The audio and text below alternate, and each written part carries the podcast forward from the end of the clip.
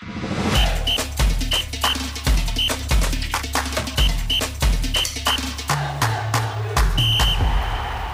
что, друзья, всем привет. Очередной выпуск подкаста «Дина Динамо».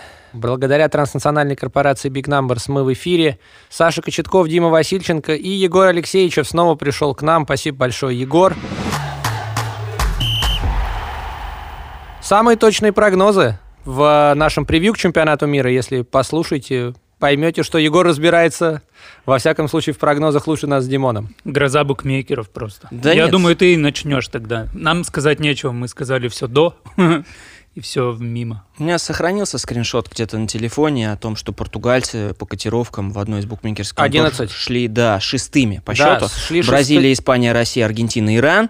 Португалия опережала только там Венесуэла, Марокко, вот такие команды, которые да, вышли в плей-офф. Да, причем в одной котировке была десять, в другой одиннадцать, и в целом, как бы, но ну, это показывает, что, да, даже для букмекеров неожиданность, да, там на Бразилии было в районе четыре с половиной на явных фаворитов, как бы на португальцев не ставил никто, кроме Егора. Сделай такой же скоро евро и отправь на инфо амфор. Я с удовольствием, но там будет ставка уже не на Португалию.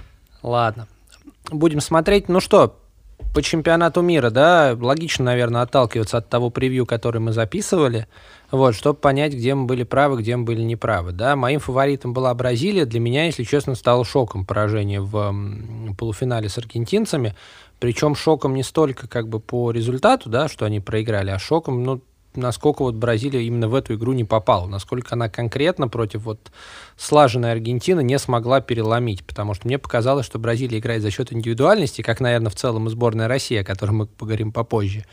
Но вот наши смогли перестроиться и переломить игру по ходу с аргентинцами и выглядеть сильнее. Бразилия прям совсем какая-то была потерянная. И в общем и целом там понятно, что они могли за счет там индивидуального класса доползти, но меня это прям сильно разочаровало. И, по сути, Бразилии не было в финале, да, уже на двух подряд Мундиале с две тысячи двенадцатого года. У Маркиньоса Шавьера кончился, кстати, контракт. И сейчас решается вопрос, будут ли его продлять, потому что с две тысячи двенадцатого года особо ничего нет. Там и Кубок Южной Америки выиграла Аргентина, то есть к нему, я так понимаю, что есть вопросы. Эта должность такая, по-хорошему, расстрельная. Я так понял, что у бразильцев будет в ноябре серия товарищеских матчей, по-моему, со сборной Латвии, и они сказали, что они будут играть игроками, которые играют в Европе, чтобы не вести весь ансамбль из Бразилии. Вот будет очень интересно посмотреть. Интересно, если не Маркиньос Шавьер, то кто? Мне кажется, ему нужно на Кубок Каспия заявиться, чтобы подтвердить свой уровень. Со сборной Бразилии? Да. Есть только одна сборная в мире, должность которой у старшего тренера не расстрельна. Это сборная, как выясняется, о которой мы будем разговаривать позже. Попозже. Я Столько думаю, цитат. Я думаю, что да, нам будет о чем поговорить. Дим, твой фаворит? Мой фаворит главный был Испания, вторым темной такой, темнейшей лошадочкой я считал Иран. Но... Что не получилось у Федо Видаля? Да слушай, мне испанцы... Я просто не делал на них... большой прогноз в плане командной игры, потому что отборы — это когда собираются на какие-то короткие дистанции игроки. И я думал, что проведя сборы, проведя какие-то контрольные матчи по дистанции, испанцы смогут значительно добавить в качестве игры. Я не скажу, что качество было плохое, но все-таки то, о чем мы говорили. Егор, когда мы записывали превью, Егор зачитывал прям список игроков, которых уже нет в сборной Испании. Старая гвардия, да? Да, но и мы все-таки видим, что личности решают, хотя я не скажу, вот ну, любого игрока сборной Испании назови, кто из них плохой игрок. Никто. Кстати, со сборной Испании сыграла моя ставка, я сказал, что Адольфо будет главной звездой, в целом шесть забитых мячей, да, там хитрик очень убедительный, и в целом он, наверное, тащил. По поводу ставок, кстати, я называл вратарскую линию сборной Испании самой сбалансированной. Кого не поставь, все будет. Но, по сути, переломный момент с португальцами – это была ошибка Эреры. При счете два ноль. То есть мало того, что испанцы решили оберегать результаты, закрылись немножко на своей половине, португальцы стали играть смелее, терять-то все равно нечего. И вот этот вот дальний удар, который не нес себе абсолютно никакой угрозы, он как раз португальцев в игру и вернул. Он будет сниться, наверное. Эрери, скорее более, всего. И Дидек, и Хуанха, да, наверное, тоже могли бы... Как ну, равняться. Как и автогол этот сумасшедший. Да, как и, собственно, автогол. Испания, получается, тоже второй подряд чемпионат мира заканчивает в четвертьфинале, да, и не было... большого успеха на чемпионате Европы, проигранный как раз тем же португальцам финал. Я слышал, что для Федо Видаля тоже чемпионат Европы определяющий. турнир, если на нем не будет победы, тоже может, соответственно, в сборной Испании лишь... тренер поменяться. С одной большой лишь разницей. У Испании до этого были результаты большие, были кубки, а, например, у сборной России вопросов нет, но Федо Видаль завоевывал все эти кубки как второй тренер, да? не, как, не как главный. Именно его вот цикл, получается, Я его турниры. Я к тому, что сборная Испании может пережить это. Для них это неудача, но они могут пережить, потому что у них результаты были, и можно перейти. То есть неудачный мундиаль, финал Евро, неудачный мундиаль, в целом это как да. бы... Да, ну это рабочий результат, вполне, более чем. Тем более поражение поражению рознь. Когда Россия разнесла их шесть-два в шестнадцатом году, это было одно поражение. Сейчас с португальцами где-то не повезло. Ну, откровенно не повезло. Где-то вратарь немножко не подтащил. Где-то португальцы действительно обозлились и немножко завелись. Поэтому испанцы, я думаю, да, они, их еще навек хватит в мини-футболе на больших турнирах. Понятно. Егор, смотри, ты сказал, что для тебя попадание Аргентины в четверку не будет э, сюрпризом. Да? Аргентина, по сути, доползла до финала. Вот, где имела в том числе там и шансы, и, и штанга это сумасшедшая на последних минутах, и, и в первом тайме штанга. И в пустыне занес там, да, игрок. То есть в целом как бы Аргентина могла отыграться. Вот за счет чего Аргентина, которую я, например, я говорил, что для меня она не фаворит абсолютно, до чего она доползла до финала? Все то же самое, абсолютно. Дисциплина, слаженность и классная работа тех, кто не вовлечен в игровой процесс. То есть находится на скамейке запасных. Вот это вот командное единение опять, как и пять лет назад, было самым лучшим на чемпионате у аргентинцев. Я это еще... круто. У них как не выделялся, по сути, никто из состава, там, ну, ни Куцалина, ни Барута, ни Пасили, вот эти вот все э, игроки, которые не... не, не... Анхель Клаудина нет? Нет. Никто. Честно, никто. И даже Сармиенто я не, не отношу сюда. Он хороший вратарь, он, наверное, заслужил попадание в символическую сборную по итогам этого турнира. Но, тем не менее, это просто вот как была крепкая, ровная, дисциплинированная и команда, которая, наверное, больше всех часов проводит за просмотром видео. Вот такой она и осталась, поэтому ее результат практически повторился. Чуть-чуть не хватило. Вот у меня схожая мысль в плане того, что Аргентина... Э- Я бы сформулировал это так. Это команда, которая долгое время готова терпеть, когда что-то не получается. И они не психуют и не начинают делать то, чего не умеют. Они реально командной пашут и ждут своего шанса. И вот, пожалуйста. Не результат. Показалось, что система видеофиксации была направлена как раз против Аргентины, потому что для аргентинцев ключевые матчи, мне кажется, это было видно и со сборной России, и, наверное, это было видно в большей степени со сборными Бразилии и Португалии, но это скорее как бы война и драка, чем только чистый спорт. А вот это вот удаление в финале, если бы не было видеосуппорта, да, он так спрятал этот удар хорошо, что его бы там никто не разглядел, и арбитры его не видели. Интервью, вот. Которое дал э, Басилий сразу после игры, понятно, что это по большей части эмоций. Человек только что проиграл финал чемпионата мира. Кому бы здесь не было обидно. Но, тем не менее, прочитав его... Напомним, что он сказал, что в целом судьи как бы отдали судьи, победу да, Португалии. Да, он заголовок там был классный. Если бы э, нам бы сразу сказали, что изначально вы хотите отда- отдать титул Португалии, мы бы тогда не выходили на финал. Но мне кажется, что Аргентина играла в целом моментами, это их вот э, минус, они играют грязно, они воспринимают как бы вот любую эту как войну. И они не щадят ни себя, ни соперника, но периодически они могут там и ударить. В этом их сила. И ударить из-под тяжка. Вот. Против них как бы Вар сыграл. Не было бы удаления Барута, фиг знает, как бы оно пошло, тем более, что португальцы в итоге-то и домучили все равно. Со сборной России это, кстати, работало до определенного момента, до пятого, включительно фола в первом тайме. После этого нашим немножко, видимо, дали по голове, напомнили, что пять фолов, и на провокации, короче, было слышно во время тайм-аута, не нужно вестись, хватит, прекращаем. Прекращаем играть супер грязно, супер плотно в аргентинский футбол, иначе они нас закатают. В итоге наши более-менее перестроились, и аргентинцы моментами действительно не знали, что делать. Да. Россия игре... навязала свою игру, а не Аргентина свою. Давайте, к этой игре мы еще вернемся. Я говорю, для России мы оставляем, как всегда, как обычно, десерт. Команда, которая вас удивила позитивно из неочевидных.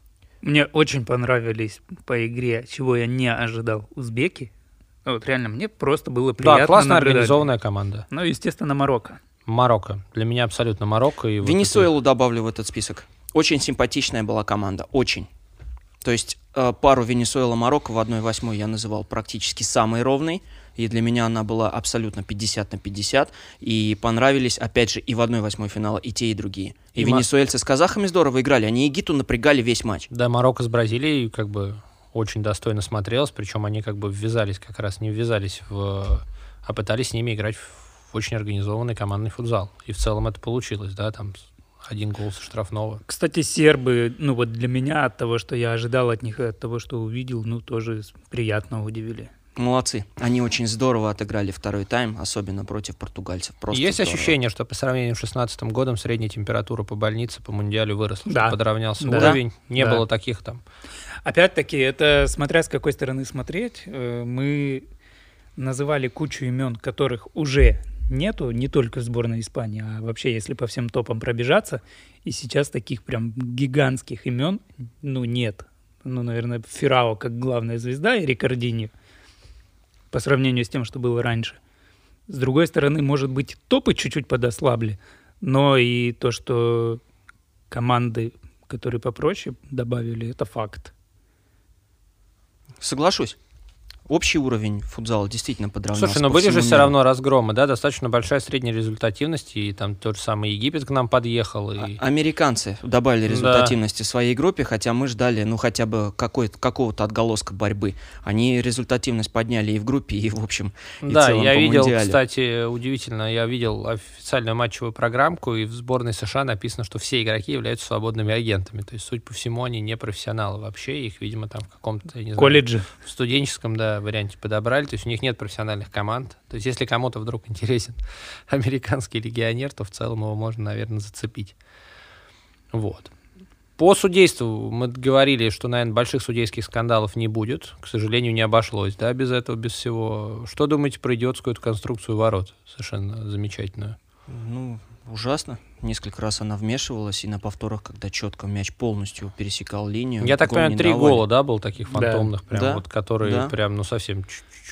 Причем странно, ну, есть же как бы лицензирование какое-то проводится. Я слышал, что понимали, что могут быть проблемы, но как бы эта конструкция ворот была уже утверждена, и сделать с ней было ничего толком нельзя. Ну, конечно, удивительно, да, даже у нас там, когда мешки с песком кладут, или там с сахаром, или ввинчивают да. ворота... Вот, считается это там безопасным, небезопасным, каждый решает сам, но даже там у нас не выскакивают мячи из-под перекладин. А там прям вот, ну вообще, вообще, вообще. А, да. у, а у Дугласа, я так понимаю, да, вот этот вот момент в полуфинальной игре, когда там то ли вышел, то ли не вышел мяч, тоже когда камера направлена, нет проекции, как в теннисе сверху, так до да. конца сам и не, и не видно было, там ушел он, не ушел. Вот этого, конечно, не хватает немножко футзалу, потому что судьба-то решалась на этих эпизодах. Оба раза португальцы, по сути, подтаскивали себе, что с казахами, что с Аргентиной. Хотя не сказать, что э, эпизоды стопроцентные, но вроде как полностью сфера вышла. Момент с э, дисквалификацией, с, сначала с удалением, потом дисквалификации сербского, да, игрока меня лично удивил, потому что мне показалось, что игровой момент, не было там грубости, мало того, что там дали не желтую вратарю, а красную сербу, так ему еще потом дисквалом догнали на пару матчей. Задним то числом. Есть, уже... то есть, да, да, да, да, то есть то, тоже очень странное решение, не очень понятное, почему оно так, так, так было. Кстати, не... я думаю, что мы можем порадоваться за Тюмень, их новичок вполне себя показал на чемпионате мира. Да, хорошие голы. И в топ он, по-моему, вошел, да? В топ восемь его мяч вошел тут. Очень здорово. Он Рикардини повозил, конечно, в одну восьмую. Очень здорово. Прекрасно зная, что он является одним из лучших дриблеров своей сборной, а Рикардини один из худших защищающихся в своей. Оставляли один в один, и он либо убегал на скорости сразу, либо, соответственно, пробрасывал вперед. Ну что, по организации еще один важный момент. Стал чемпионат самым непосещаемым за всю историю турнира. Да, в Литве все плохо с коронавирусом. Мне, ну там, я думаю, что те, кто будут слушать подкаст, кто-то слышал, кто-то нет, мне удалось в итоге прорваться на финальный день. В целом, когда было принято там в том числе административное решение, что ну, такими цифрами было нельзя. Почти семь тысяч было на, на игре за третье место, по-моему, шесть с половиной. И восемь с половиной на финале. Вот. Говорили как при... на утренней тренировке Жальгириса. Да, говорили, что три тысячи билетов было продано, и порядка пять тысяч билетов раздавали. Я, если честно, сам в городе не видел, что билеты раздавали, но в городе в этот день был какой-то благотворительный забег, и вроде как говорили, что, может быть, его участникам в качестве какого-то такого бонуса давали. В целом арена сумасшедшая. Пустой она не выглядела, но, конечно, вот расстраивает, что, по сути, да, вот там до полуфиналов включительно, но реально играли люди в пустом зале. А за кого в финале больше болели? А я думаю, что в целом подъехало очень много португальцев, Прям очень много португальцев. И чуть меньше аргентинцев. А нейтральная публика, мне кажется, что в целом достаточно сильно как бы молчала. Ну, Жальгирису не могут доставить серьезных проблем в баскетболе клубы из Португалии и особенно Аргентины. Ну, или в футзале могут. Теперь же главная литовская команда, которая называлась «Витязь», она же зашла под бренд Жальгириса, и теперь она называется «Жальгирис». У них совместно, совместная история. Посмотрим на них в Лиге чемпионов. Вот, так что в целом по организации скорее посещаемость. Это провал. Вот. Но, опять же, там все, я думаю, что спишут на ковид, скажут, что нет. При том, что в Литве действительно очень строгие ограничения, они гораздо строже, чем у нас. Я вот в этом лично тоже убедиться смог. Вот. Все там очень печально, все в целом закрыто, заколочено. Ну, прошло и прошло, как бы констатируем важную статистическую историю. Ну что, по всем сборным прошлись, по судьям прошлись, по оргкомитету прошлись. Сборная России. Динь-динь. Ну что? Ничего удивительного не произошло. Опять же. Есть я ощущение, пойм... что мы проиграли первой же организованной команде, равной нам по уровню? Да. Да, я вот... У нас есть такой секретный чатик, где мы там на футзальную тематику общаемся. Я там сразу после матча высказывал мнение, что все результаты в группе для сборной России, неважно, как они завершились, там девять ноль с Египтом или было бы ноль девять наоборот, для сборной России чемпионат мира начинался с первого матча плей-офф, так или иначе. И мы абсолютно оказались не готовы к нему. То есть, по сути, одна восьмая уже были трудности. Ну, смотрите, с Египтом, я так понимаю, что даже для нас самих стал удивительным, ну, счет. Не в том плане, что Египет, во-первых, одна из ведущих африканских сборных, они что-то с нами не попали в игру. Они достаточно прилично перед этим сыграли товарняк с Ираном, где в целом ничего не предвещало. Видимо, у наших был какой-то хороший день. Вот, мне показалось, что проблемы начались уже в игре с Узбекистаном. И мне показалось, что это может быть даже хорошо, когда столкнулись, опять же, с очень организованной командой. И как бы вот в каком-то моменте поплыли, потом как бы героически переломили. Я думал, что это даст какую-то такую почву для размышлений. Пищу поначалу, для разум... поначалу как раз, вот когда подкаст мы около месяца назад записывали, да, говорили о том, что слишком легкая группа, где здесь встретить сопротивление сразу, чтобы неплохо э, войти в плей-офф к одной восьмой финала. То есть, может быть, даже и плохо было, что такая легкая группа. Но во втором тайме как раз с Узбекистаном были достаточно серьезные проблемы, и Узбекистан давил. Он забрал инициативу в свои руки, забил свои мячи, и минут на семь на восемь наших запер на их половине площадки. То есть пришлось перестраиваться по новой.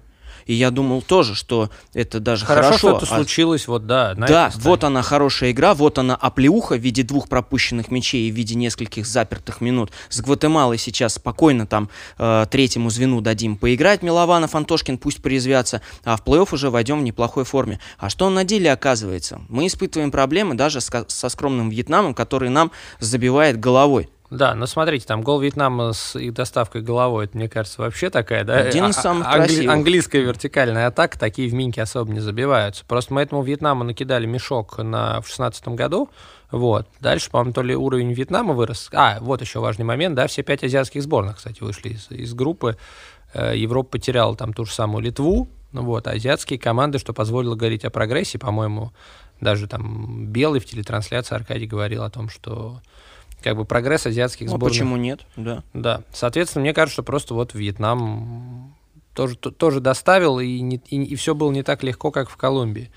Но мне показалось, вот лично, да, мне сложно говорить, потому что я не был внутри, но мне показалось, что сборная России, и она в этом плане была похожа на сборную Бразилии, что мы играли скорее на сильных качествах своих игроков. Мы не играли в командный футзал, мы играли на сильных качествах условных отдельных людей, где были собраны клубные звенья, и дальше в этих клубных звеньях люди...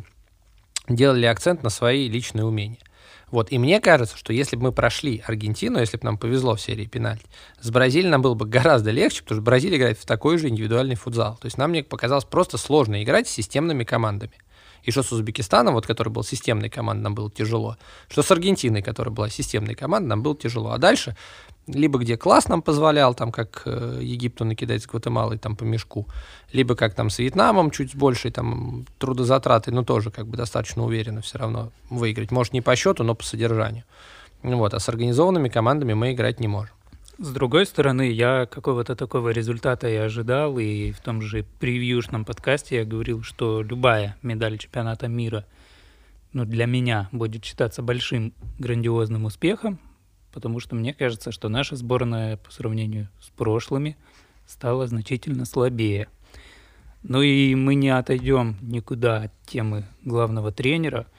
Я даже не хочу говорить, там, плохой тренер Сергей Скорович или хороший, мне кажется... Ну, давайте попробуем объективно от игры к игре пойти, да? Все равно, смотрите, за результат отвечает тренер, правильно? Правильно. Конечно. Вопрос, самостоятельно Сергей Скорович в комплектовании сборной.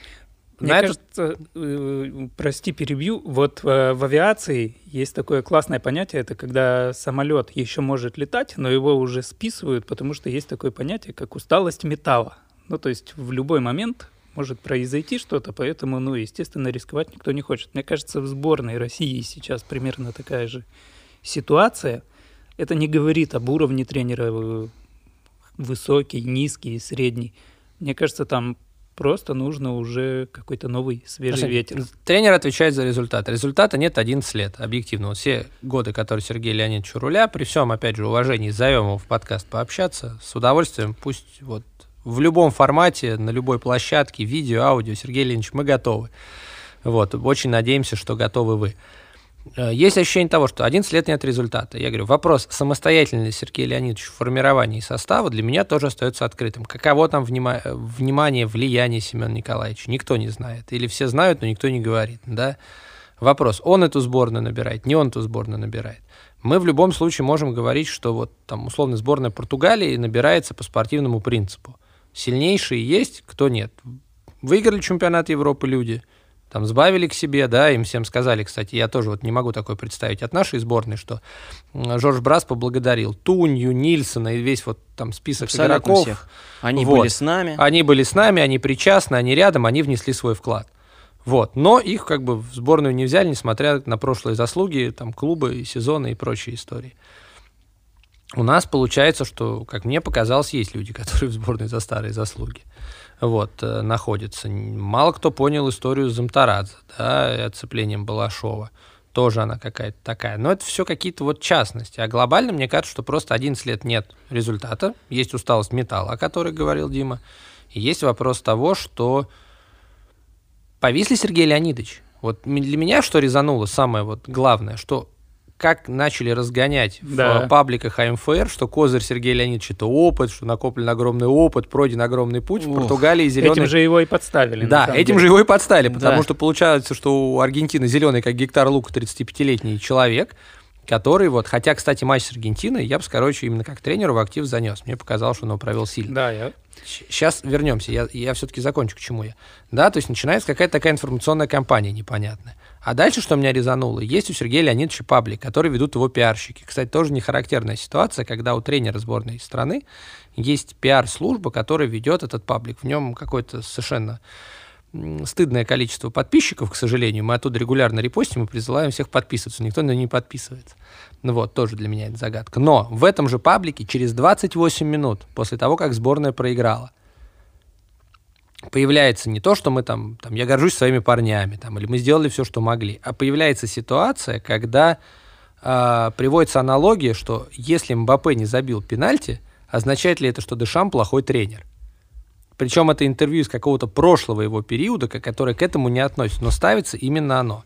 Вот для меня с точки зрения там, пиара и прочего, это какая-то, ну, это какая-то вообще запредельная какая-то история. Вот. И дальше получается, что начинается вот поток вот всех этих оправданий о том, что действительно, наверное, забитый, не забитый пенальти, да, не может определять там, судьбу тренера в квалификацию, но, мне кажется, отсутствие результата на протяжении одиннадцати лет Просто должно определить. Когда тебе вот один раз тебе не повезло, другой раз мы играли, не, там, не, там, соперник не был лучше нас, там, тут удалили, там не это. И когда каждый раз есть на что сетовать, не повести может один-два раза. Но, Но когда это на протяжении стольки лет, это говорит о системности. Ну смотри, в шестнадцатом году нам не повезло. В восемнадцатом году нас прибили к паркету. А в двадцать первом году не может один эпизод определять судьбу, не может один незабитый пенальти. На самом деле, ну, по серии пенальти, ну, вопросов нет. Действительно, там это, ну, кто бы там что ни говорил, это лотерея. Так, к ней можно подготовиться, безусловно, посмотреть, как бьют, посмотреть, как реагирует вратарь. Но в целом, да, с шести метров, как бы, как били аргентинцы в район головы со всей дури, как и гвозди заколачивали.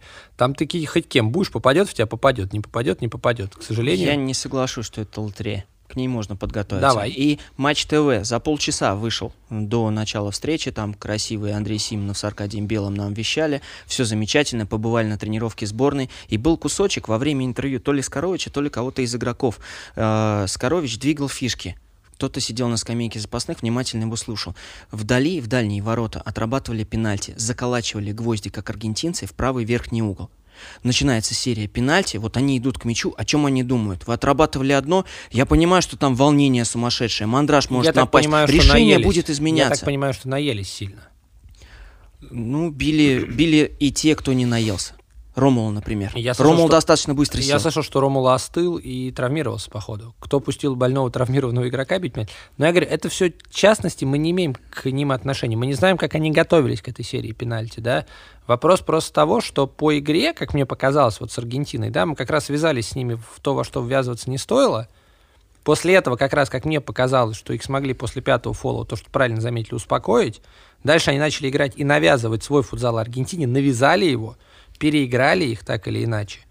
И в целом, вот как мне показалось, что несколько очень удачных вот движений, миксов было у Скоровича и по составу кого-то посадить, кого-то. Мне показалось, что именно тактически он в этом матче как раз аргентинцев-то и обыграл.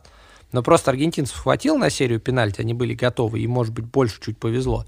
Но везет тому, кто везет. И правильно, если нет одиннадцать лет результата, но, я говорю, причину можно найти какую угодно. Ну, поднаелись, я думаю, что обе команды плюс-минус одинаково, потому что в концовке бегать дополнительного времени, по сути, никому не приходилось, потому что аргентинцы спокойно пять-четыре держали мяч. двадцать пять минут. Российская суперлига, как мне показалось, тем первый более... матч, в котором она реально дала преимущество. Наши лучше смотрелись вот, в конце и вот. в дополнительное время. Аргентина и они дожали на шестой фол аргентинцев. И да. Асадов пошел бить десятиметровый. И насколько я знаю, опять же, до игры не было установки, кто идет бить десятку.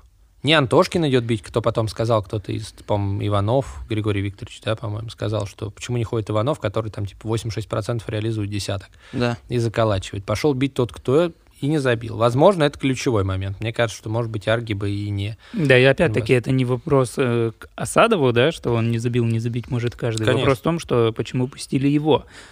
Мне кажется, что вот со стороны, опять-таки, ну, понятно, мы, наверное, чуть больше, чем... остальные, скажем, люди немножечко знаем, да, ситуации изнутри сборной, но опять-таки не вынося и не сдавая. Вот из тех, как бы, небольших утечек, что есть, создается ощущение, что в сборной не совсем все в порядке с дисциплиной, и опять-таки оптом набранные пять полов. Ну, с единением-то, кстати, может быть, кстати, и нет. Мне показалось, что коллектив-то в сборной был, опять же, да, вот как Дима говорит, какой-то такой закрытой информации. Мне показалось, что не было вот какой-то четкости из серии, там, что мы делаем, если так, что мы делаем, если так, что мы делаем, если так. А, а за это как раз отвечает главный тренер. Кто бьет десятки? План Б. В плей-офф все может закончиться когда угодно. В конце основного времени, в конце первого дополнительного, второго. Кто-то может вылететь, удалиться. Времени достаточно.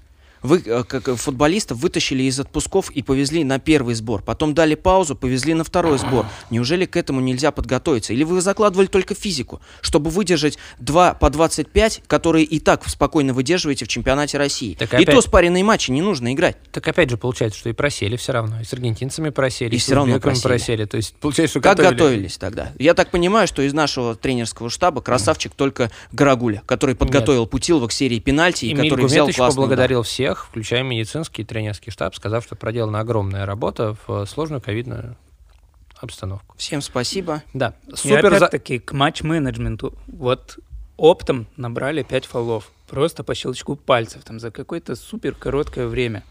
Но вот со стороны кажется банальным и очевидным, что нужно было взять тайм-аут, успокоиться. Двух людей, которые ярче реагируют на все эти стычки, посадить, остыть. А получается, мы были тисками зажаты за яйца, по прямым языком ну, да. говорить.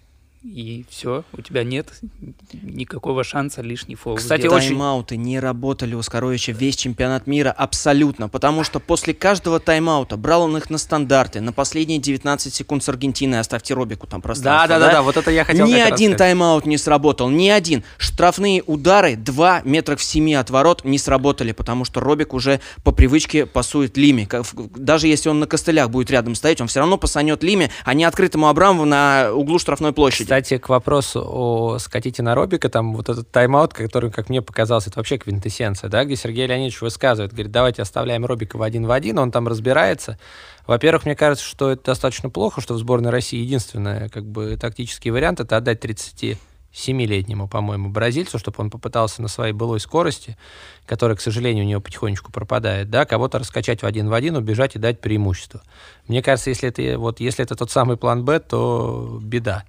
Вот, это раз. А во-вторых, в этом моменте, как бы, когда показалось, там был вопрос, а что будет, если аргентинцы в прессинг пойдут? Сказали, в прессинг они не пойдут. И тут же выдвигается на Робика игрок, остаются три и один. И человек, который вводит мяч, он не понимает, что с ним делать. То есть мы убираем, понимая, что будет дополнительное время у себя тайм-аут, который еще играть десять минут. Даем абсолютно неработающий тактический как бы, ход. И на вопрос, а что делать, если как бы, аргентинцы сейчас пойдут туда, не следует ответ, идет сирена, люди выходят, и дальше получается, что мы этот тайм-аут взяли непонятно зачем. Мне кажется, это какая-то квинтэссенция вообще всего того, что происходит. Повторюсь, да, сейчас легко э, хейтить Скоровича. Хотя, как мне, вот я говорю, в моей картине мира чемпионат неудачный, ответственность тренер за результат должен понести. Естественно, он ее не понесет, поскольку поддержка ему выражена полная. И кто, если не он? Есть Скорович и Семен Николаевич, есть сборная России. Нет их. Сборная России, видимо, если через нет. двадцать восемь минут после э, поражения в четвертьфинале появляется вот эта фраза про Мбаппе и Дешама, про которую я не слышал. Ну, во-первых, Дешам чемпион мира восемнадцатого года, и Мбаппе тоже. Вот, поэтому еще простительно один большой турнир проиграть. А минут через сорок-сорок пять Алиев дает интервью почему-то эр бэ ка и говорит о том, что вопрос о продлении контракта с Скоровичем, со Скоровичем мы будем рассматривать после Евро. То есть вопрос. Это карт-бланш настолько вот огромный. Это, знаете, вот как реклама казино сейчас есть перед просмотром роликов в Ютубе. Вот на вас деньги сыпятся сверху. Вот так же Скорович в ванной может разложиться, на него доллары посыпятся. Только вместо долларов бумажки э, с надписью «Кредит доверия». Слушай, но мы, кстати, не знаем. Вот мне, кстати, было бы, кстати, очень интересно узнать вообще уровень зарплаты старшего тренера сборной России. Да, понятно, что он совершенно не такой, как в большом футболе, но просто вот стоит ли деньги держаться так вот за это место? Прям вот вопрос ли здесь денег? Или это вопрос статуса? Или чего это вопрос? И хотя бы раз возникала мысль у Сергея Леонидовича вернуться в клубный футбол. Как белый офицер застрелиться, да, после да. поражения и прийти доказывать. Очень интересно. Сергей Леонидович, очень много вопросов к вам, и получается, что мы их задаем друг другу, а очень хотим задать их вам. Если вы готовы, повторюсь, к любой э, публичной дискуссии, вот, мы, вам, мы вас на нее с удовольствием приглашаем. Вы вправе выбрать сами формат, сами вправе выбрать место, время. Мы подстроимся с большим удовольствием, потому что вопросов действительно очень много. Что не делает АМФР? Вот, кстати, когда пошли эти интервью со словами поддержки, наверное, с точки зрения того, что мы не сдаем своих, это, они, наверное, были сделаны, кстати, правильно и там вопросом по СМИ. Вопрос, повис ли Сергей Леонидович и будет ли неудачный результат на чемпионате Европы для него означать непродление контракта, я так и не понял из этих всех заявлений. Вот. И что, что по-вашему, будет являться неудачным результатом на Евро двадцать двадцать два? Егор. Место второе и ниже. Титул. Одна, одна задача должна стоять перед сборной. Титул, во-первых, потому что в Европе нет Бразилии, Аргентины, Ирана. Медали нет? Нет. Я считаю, что нет. Ну а толку вот от бронзы, Саш, две тысячи восемнадцатого года. Да, нас там немножко придушили судьи в полуфинале. Но, во-первых, никто не дает гарантии, что мы бы вышли, испанцев в финале обыграли. А во-вторых, можно было спокойно решать судьбу матча с Португалией раньше. Мы играли лучше на тот да, момент. Да-да-да, мы начали мы опять сушить лучше. Игру при преимуществе и в один мяч. И даже если бы вот эту руку поставили, мы бы только сравняли счет. А дальше-то что? Гарантированная победа? Нет. Ну, там два пенальти не дали на Эскердинье. Там сначала не дали один, потом второй, там не дали и шестой фол. Там, там... там как... много всего, согласен. Но к тому моменту мы в любом случае уступали. Поэтому я считаю, что результатом единственным может быть только победа. Дима, тогда... ты... а... медаль для тебя на чемпионате Европы не искупит? Нет, не искупит. А я считаю, что задача минимум — это выход в финал. И если бы сборную России на Евро повез какой-то новый тренер, результат финал... для него можно было бы считать отличным. Но когда человек работает одиннадцать лет, у нас уже за спиной не один финал, и нам всегда чуть-чуть чего-то не хватает, вот сейчас, мне кажется, как раз таки момент истины наступает. Либо все, либо ничего. Я тоже здесь с Егором абсолютно согласен. Сейчас либо чемпионство, ну, либо, ну, мне кажется, Либо пора заканчивать. А если будет условно такое же там судейски мотивированное поражение в финале, если будет какой-то... Слушай, ну, судейское... Вот ну, если, все... если, если будет сильный внешний фактор, я это назову так, травмы ведущих игроков, да, красные к этому карточки... надо готовиться. Но это, это жизнь, это ну, скоротечный турнир. Может быть, вот сейчас там новое добавился внешний фактор. Любой игрок может заболеть ковидом, может быть удаление, может быть травма, может быть все против тебя. Мы... Да что угодно может быть. Может, вратарь, как говорят, да, объестся, там, субстанции будет все тащить, вот как сами там Сармиенто сделали, да, героем, по большому счету. Все, что угодно можно быть, но надо разрабатывать план А, Б, В, Г, Д на все случаи. Ну, смотрите, класс было. Наших игроков, объективно. В Европе есть две команды, сопоставимые с нами. Сопоставимые. Это Испания и Португалия. Все Я, остальные... кстати, считаю, что сейчас, если вот примерять один к одному... Именно в сборных мы поинтереснее Испании выглядим. Я оставлю выше Португалию, следующими я оставлю нас.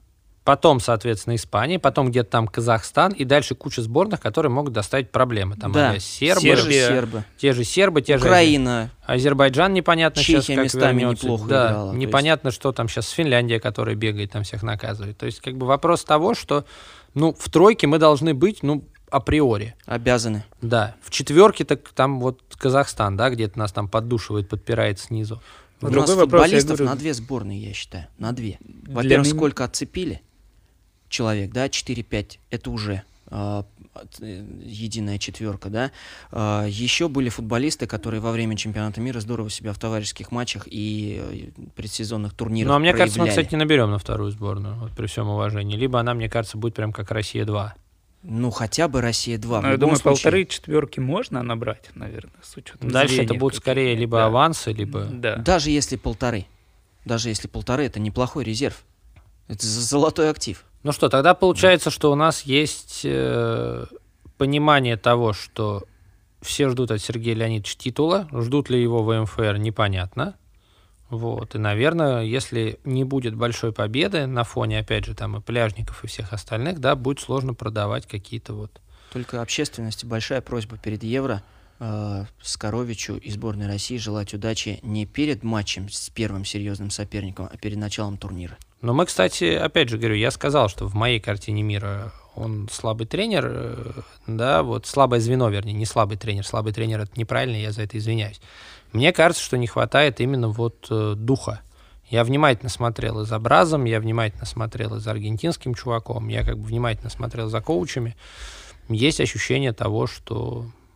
Это матерые волки. Мне да. вообще кажется, что... Ну мы, да, все, все там постоянно ругаем ассоциацию, но мы прекрасно отдаем себе отчет, что вряд ли, да, будет какая-то кадровая революция даже на самых верхах, и поэтому назначать, даже если представить, что Сергей Леонидович останется, не останется, мне кажется, если без революций в нынешних условиях единственный человек, который может, но не гарантировать, но близко к этому давать результат и качество, мне кажется, ассоциации нужно приложить все силы и схантить кака. Ну, это было бы интересно, как минимум. Потому что если тащить условно... Ну, из российских тренеров, и они, ну, кто? Вот, ну, сборная — это все-таки афиша, да? Туда нужно с каким-то опытом... Слушай, я бы, кстати, рискнул, вот если как в казино, я поставил бы Анатолия Батридинова. Вот если бы мне завтра нужно было бы сказать не Скорович, а кто, я понимал бы, что есть балансы клубных интересов, я понимал, что там, условно, нельзя вытащить тренера из Синары, я понимал бы, что нельзя вытащить... еще кого-нибудь. Я понимал, пока бы, тоже что... нельзя. Да, мне долгосрочный кажется, контракт. Да, да. Да и вопрос в том, что, мне кажется, у Бисогу Рамыча сейчас э, задача перестройки команды, она как бы для него важнее, ему нужно и на клубном уровне окончательно доказать. То есть если бы после чемпионского года вообще вопросов не было, и после Дины, сейчас они есть. И мне кажется, бесспорной кандидатуры нет. Мне кажется, надо брать кого-то нейтрального, молодого, злого, голодного. Я бы вот, например, поставил бы вообще, может быть, какой-нибудь Думвират в духе там Чистополов, Бодридинов. Вот, что-нибудь mm. такое свежее... Я бы поставил Тимура Аликберова только при условии, если у него будет полный карт-бланш по составу команды. Учитывая, что у него сейчас в тренерской карьере пауза, он-то как раз голден. И сейчас, и в принципе всегда. Дима, твой выбор? Мой выбор кака, потому что я говорю... Но и... если это невозможно, если у него контракт, да, если Россия. Казахстан. Нет, вот если берем какой-нибудь такой вариант, который кажется реалистичным. Реалистичным? Я бы, наверное, у нас в сборной достаточно уже игроков с большим возрастом, и так или иначе ей требуется обновление, я бы Вадима Яшина, наверное, выбрал. Потому что он умеет работать с молодежью, он умеет работать в долгую, и он маскирует все недостатки игроков, при учете, что, ну, вы просто думаете, что генерация не то, что играет молодыми, а молодыми со своего города. Ну, то есть это вообще просто, это селекция, Атлетико Бильбао там отдыхает. Ну, сейчас Петербург там вроде как подталкивает, да, да там селекция но... северо-запада с э, вкраплением студентов да, но, с юга. Но тем не менее, то есть у него каждый практически игрок делает большой шаг вперед в развитии.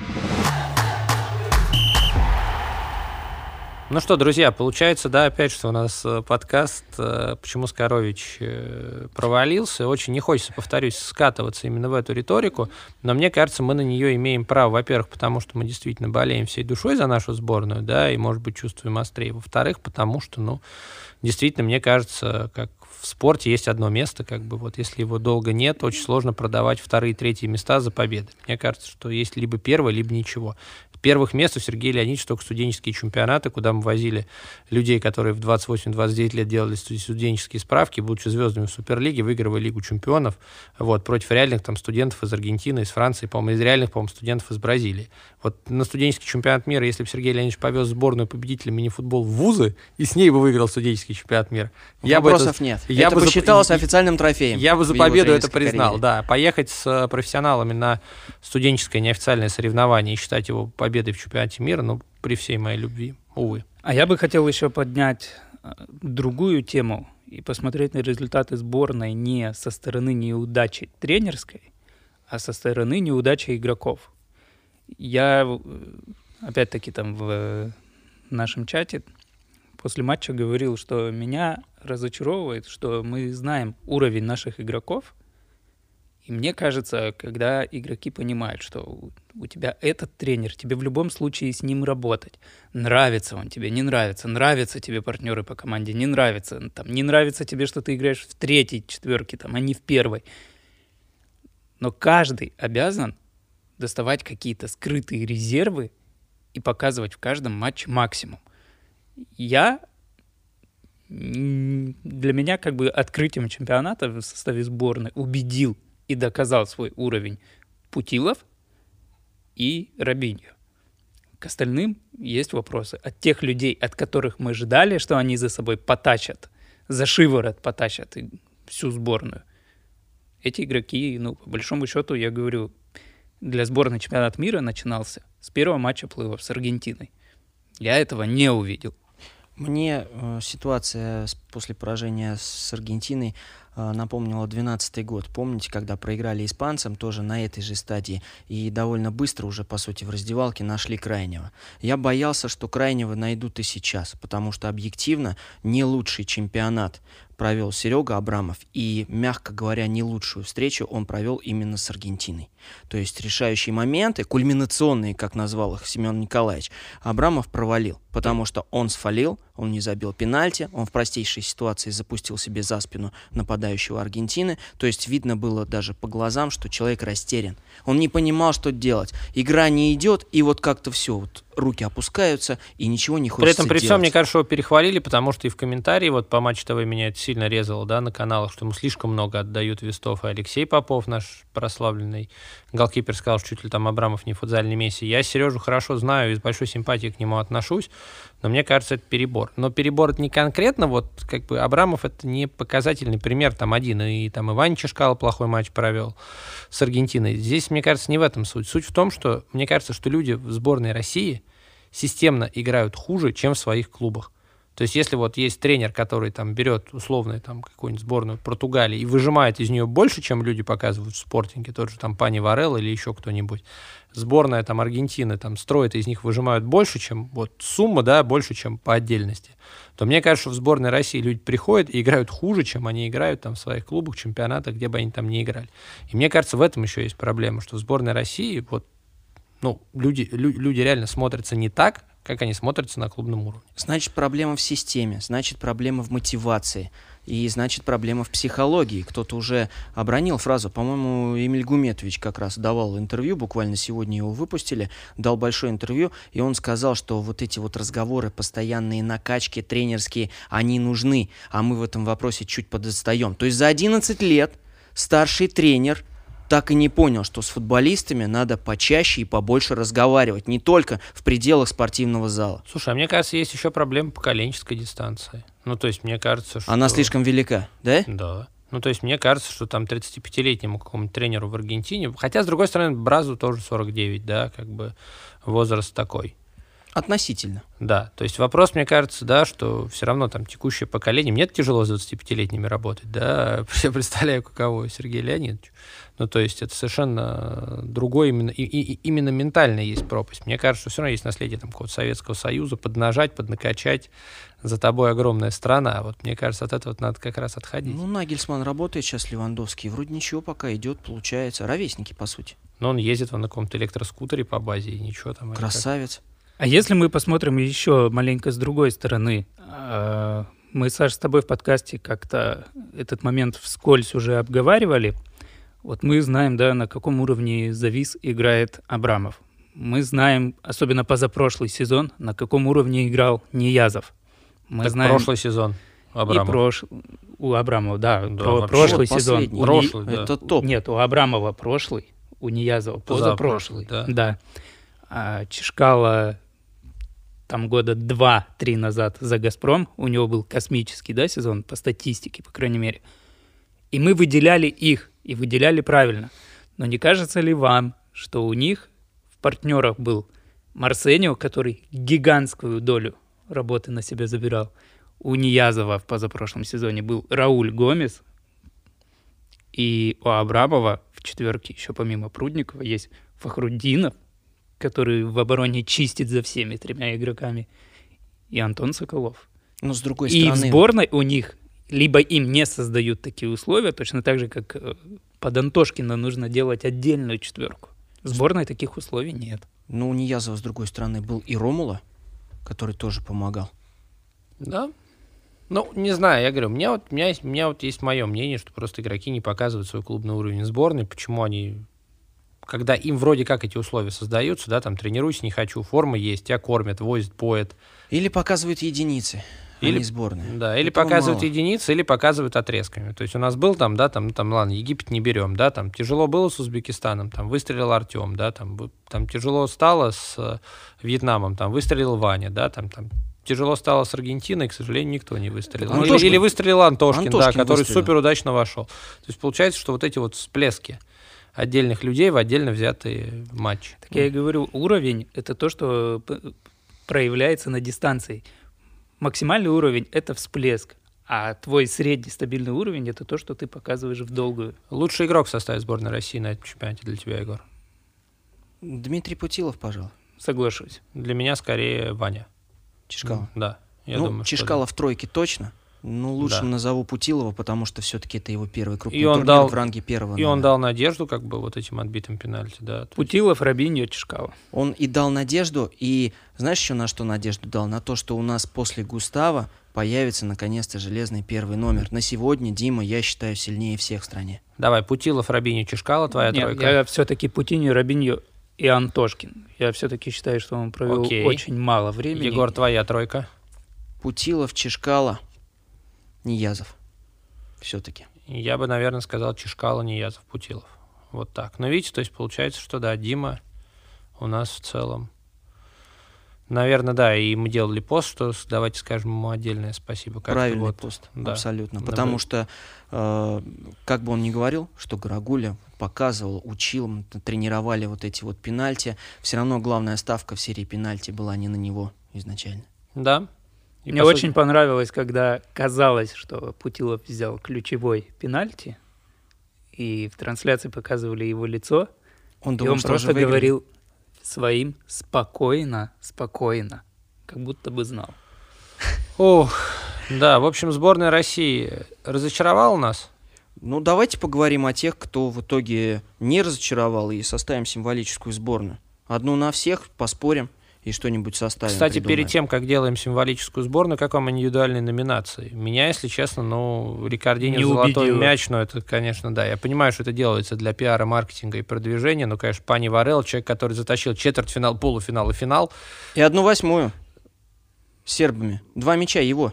То есть, удивительно, забил восемь мячей.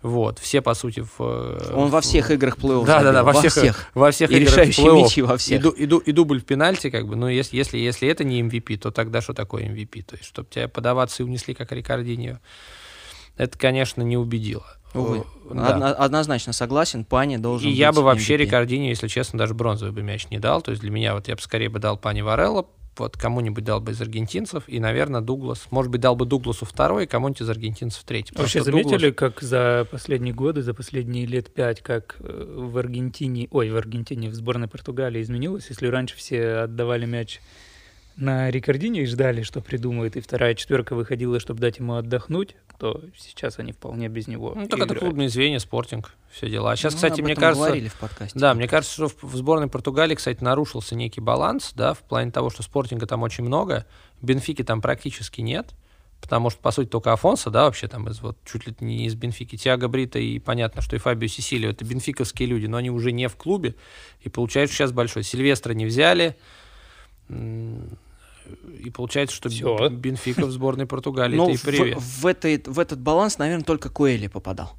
Но по тоже сути. Он откуда-то. То есть из Спортинга было сколько? Семь человек, да? Да, в сборной ровно половина заявки, грубо говоря. Коэлью, наверное, дополнял вот эти вот две четверки. Очень неплохо смотрелся. Но и Афонсо мне, кстати говоря, очень понравился. Ну, просто парень. Сам факт того, что, да, Михеле Анхело тоже, он уже Бенфику покинул, у него там сложная история, он с Бенфики Спортинг ходит, ему, наверное, вообще страшно живется. А давайте закольцуем про сборную России. Мы перед, перед началом чемпионата мира обсуждали заявку и называли людей, которых отцепили, либо вообще не вызвали. И давайте мы маленько порассуждаем о том, что если бы были какие-то другие фамилии в сборной, ну вот там сразу, да, мы можем назвать там Эскердинье, Соколов, Ахрудинов, Шистеров, это из тех, кого либо отцепили, либо как эску не вызвали. Котлеров. Ма- да, Котлеров. Котлеров. Могли ли мы ожидать от сборной другой результат, и чтобы было по-другому? Мне кажется, нет. Мне кажется, ставка сделана на клубные звенья и на индивидуальные качества игроков, не на систему. А если это сделано на клубные звенья, но тот же там условный Котлеров, хороший, от... хороший отборочный турнир, но, например, не... Решат очень хороший дриблер. То есть у нас обыгрыши один в один, опять же, вот, было маловато. Ну, Робик, понятно, он, конечно, выстрелить может, уйти пока еще в свои тридцать семь, и влево и вправо убежать. Но уже видно, что схема работает все хуже и хуже. Из Кердини кто-то написал, что если десятка сборной, десятка в Барселоне не может пробиться в сборную России, ну, значит, наверное, уровень сборной России такой. Отлично, отличный такой, что туда не попадает. Абсолютно. Да. Но Эск... у него сезон-то был слабый, честно говоря, у Эски в Барселоне. Слабовато. После травмы. Но он хорошо отыграл Лигу чемпионов только, если, пожалуй, кроме там финала. Но там весь финал Барселона плохо отыграл. Опять-таки у Эски был слабый сезон, но мы забываем, что был сборная Дерлима. У Эски был, во-первых, слабый сезон еще немножко по клубным причинам, потому что у Андрео Пласа, ну это я точно знаю и, может быть, открою там секрет, у него есть, к сожалению, такая очень плохая черта, которая проявляется, что если у игрока повисает будущее на контракте, он его сажает и не выпускает. И вот получился у Эскердинье долгий отрезок, когда у него кончался контракт, и не понимали, останется он в клубе или нет. И поэтому вот Андрео считал, что э, игрок в этой ситуации не будет отдаваться на сто процентов, лучше его не выпускать. Может, он будет беречь, чтобы травму не получить, следующий контракт подписать. Эска долго сидела, когда выяснил, что он остается, он начал опять резко играть. И это как бы, если кто-то думает, что я сошел с ума, посмотрите, как играл Шимбини. Такая же ситуация, когда было понимание того, что он э, остается в клубе, он играл, как только он повис, он резко сел. Вот. Поэтому, мне кажется, здесь ряд субъективных моментов. Чем бы просто Эска мог помочь, не очень понятно. Левая нога при пятом полевом, ну, в пятом полевом мы не играли. Индивидуальный эпизод. Ну, Эска быстрый все-таки. Он не... Э, это не, не типичный столб. То есть он нападающий, но не типичный столб. Он может выиграть забег, он может спокойно открыться и отклеиться от защитника, даже стоя спиной к воротам. Ему толкаться не надо, пристраиваться к защитнику не надо. У него стиль игры немножко другой. Но даже если выбирать между кем-то и кем-то и сравнивать их клубные сезоны, ну Антон Соколов чем не подошел-то? Чем? Одни вопросики. Я думаю, что... Единственное, вот я говорю, для меня объяснение, которое было, что у него был первый большой удачный сезон в карьере, он игрок молодой, ему сейчас играть Лигу чемпионов, и что его берегут под Евро. Чтобы у него не было Дай за, бог, четыре, за, за четыре месяца три больших новых клубных турнира под эгидой ФИФА, УЕФА. Если это объяснение не такое, ну тогда, наверное, я не знаю. Вот. Поэтому, наверное, в Эскердинье я просто... Мне кажется, Эскердинье должен был решаться вопрос или Эскердинье, или Дер-Лима. Выбрали Дер-Лима, он в итоге как бы неплохо сыграл с Аргентиной, но весь турнир был, по сути, травмирован. И он долго был, по-моему, вообще единственным футболистом до Аргентины, который не сыграл ни минуты, который был в заявке, но который вообще не выходил. Вот. Травма — это, к сожалению, несчастный случай, никто от нее не застрахован, но сам факт того, что, мне кажется, у нас не было, наверное, квоты на бразильцев, да, там и Паулиньо где-то мог бы поехать при определенных раскладах. четыре из четырнадцати — это мало, много? Перебор. Нормально. Перебор. Мне тоже кажется, перебор. И получается, что вот тебе как раз и три. То есть надо было кого-то отцепить, отцепили Эскердинью. Почему отцепили? Ну, понятно. Если сейчас вот условно там Ромула и Дер-Лима и Робинью, если вот будет опять квота из троих, может быть, там Робинью, наверное, должен ехать железно, по остальным есть вопрос на чемпионат Европы. Может быть, если Эскердинье хорошо начнет, так может он и на Европу поедет, а может и не поедет вообще. Если а может... надо еще первую половину сезона в России хорошо в «Динамо» отыграть с паспортом, еще один кандидат на поездку в Нидерланды. Или Паулиньо сейчас вернется, приедет готовый. Чем вам? Катата. Надо... Не, ну я думаю, что это, я думаю, что это все-таки перебор, но как бы и... тебя сильно удивит тройка легионеров на чемпионат Европы, Робиньо, Нанда, Паулиньо? Нет. Абсолютно. Меня... Если действительно есть слухи о том, что Ромула заканчивает со сборной, меня не удивит его попадание в Нидерланды тоже. То есть, короче, как можно... с Игнашевичем примерно. Можно... Слушай, она в отношении сборной России мы ничему не удивляемся. Абсолютно. Да? Ну что, значит, по золотым мячам мы прошлись. Индивидуальные номинации Сармьенто, наверное, да. Как лучший вратарь. Ну, там золотые, бронзовые все эти бутсы, мячи, они это как бы математические показатели. Хотя Тайнану дали бронзовую, а Адольфу почему-то бронзовую не дали, хотя с мячей он забил столько же. А матчей у него было меньше. Ну, за Тайнана, честно говоря, я рад. Потому что вот после той стычки с венесуэльцем, да, когда он... Тайнан, у него, конечно, характер скверный, но какая тема силен, как тренер. Он, я думаю, так хорошо Тайнана прокачал, что в плей-офф Тайнан начал играть в футбол. И играл очень хорошо. Поэтому я Тайнана в свою бы символическую сборную однозначно А взял. В матче за третье место этот автогол — это несчастный случай? Несчастный или... случай. Такое бывает, но тут же практически он исправился. Поэтому как-то можно это нивелировать и Тайнана отмазать за эту ошибку. Давайте каждый еще назовет главное открытие для вас чемпионата мира. Молодого или в принципе? А без разницы. Хоть событие, хоть может быть вар, может быть какой-то игрок, может кому что.